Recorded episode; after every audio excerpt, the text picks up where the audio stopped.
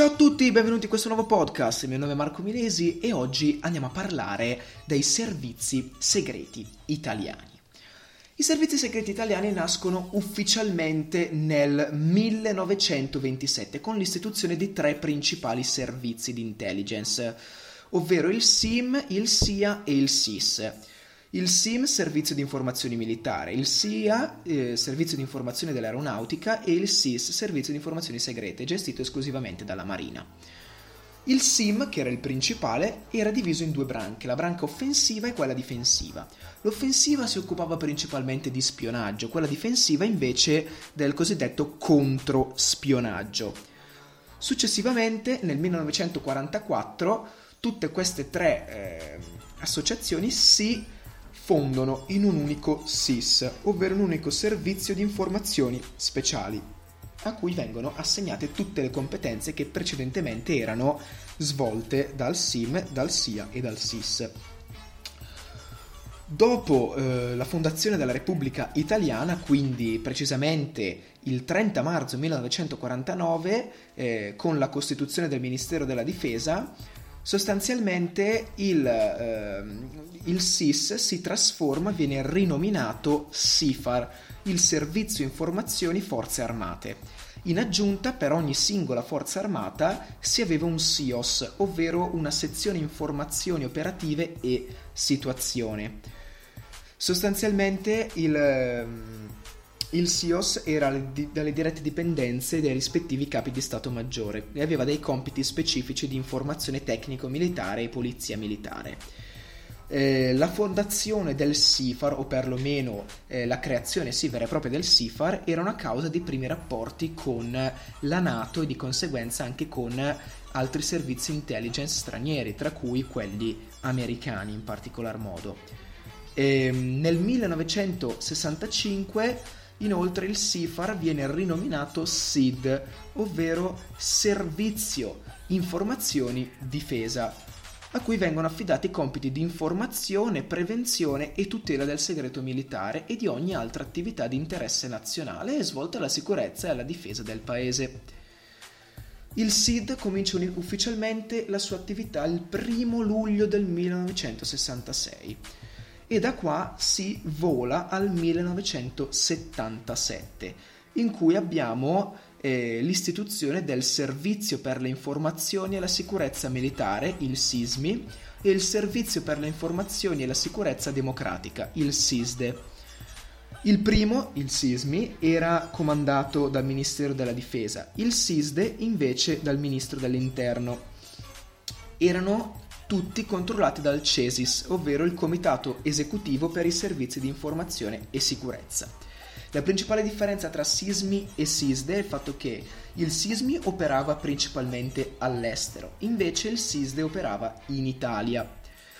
Da qua si ha la riforma del 2007. È stata creata per rispondere al mutato contesto sociale, nazionale, politico, internazionale, alle nuove sfide economiche.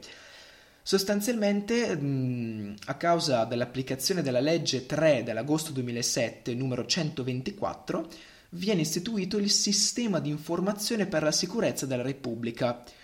Al suo interno, sotto la direzione e la responsabilità generale del Presidente del Consiglio dei Ministri, cui compete la nomina di direttori e vice direttori di ciascuna agenzia. E qui dentro, in questa agenzia, abbiamo effettivamente il Dipartimento delle Informazioni per la Sicurezza, il DIS, l'Agenzia Informazioni e Sicurezza Esterna, l'AISE, e l'Agenzia Informazioni e Sicurezza Interna, l'AISI non più dipendenti come precedentemente dai ministri della difesa e dell'interno.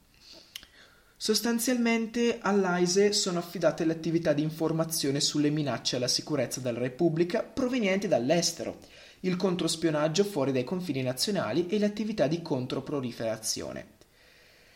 Invece l'AISI che eh, ha sostituito il SISDE, svolge attività di informazione per la difesa della sicurezza interna della Repubblica e delle istituzioni democratiche, nonché quelle per la protezione degli interessi nazionali e il controspionaggio ovviamente in territorio italiano. Eh, oltre al sistema di informazione per la sicurezza della Repubblica, bisogna segnalare anche la struttura di intelligence militare, ovvero il reparto informazioni e sicurezza, che è posto all'interno dello Stato Maggiore della Difesa che ha la funzione prevalente di raccolta di informazioni in coordinamento con l'AISE per garantire la protezione delle postazioni e delle attività all'estero delle forze armate. Inoltre, nel maggio del 2019, quindi fresco, è stata inaugurata la nuova eh, sede unitaria dell'intelligence, situata in Piazza Dante nel Rione Esquilino a Roma. Quindi questa è un po' la storia e anche i compiti che ha effettivamente avuto il ehm, che, che hanno avuto e che hanno anche al giorno d'oggi le forze segrete italiane.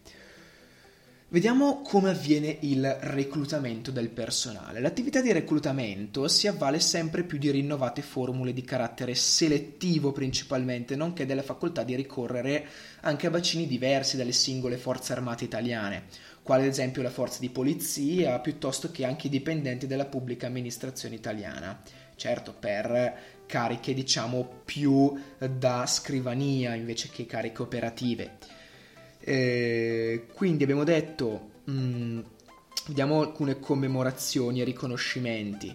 Allora, il 22 marzo 2016 si è tenuto presso Forte Braschi una giornata di commemorazione dei caduti dei servizi segreti italiani, dove sono stati commemorati Vincenzo Licausi, Nicola Calipari, Lorenzo Dauria, Pietro Antonio Colazzo, che sono sostanzialmente eh, alcuni dei caduti dei servizi segreti italiani.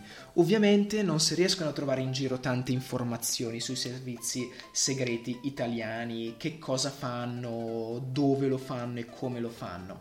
Però diciamo che c'è sempre stata libera immaginazione, come è giusto che sia, a prova di tutti quanti i film che sono stati creati sull'FBI, sull'NCIS, sul CSI e così. Insomma, mm, rimarrà sempre un mondo abbastanza sconosciuto a noi cittadini. Io spero di avervi acculturato un po' attraverso questo podcast. Grazie mille per avermi ascoltato. Ci vediamo nel prossimo episodio.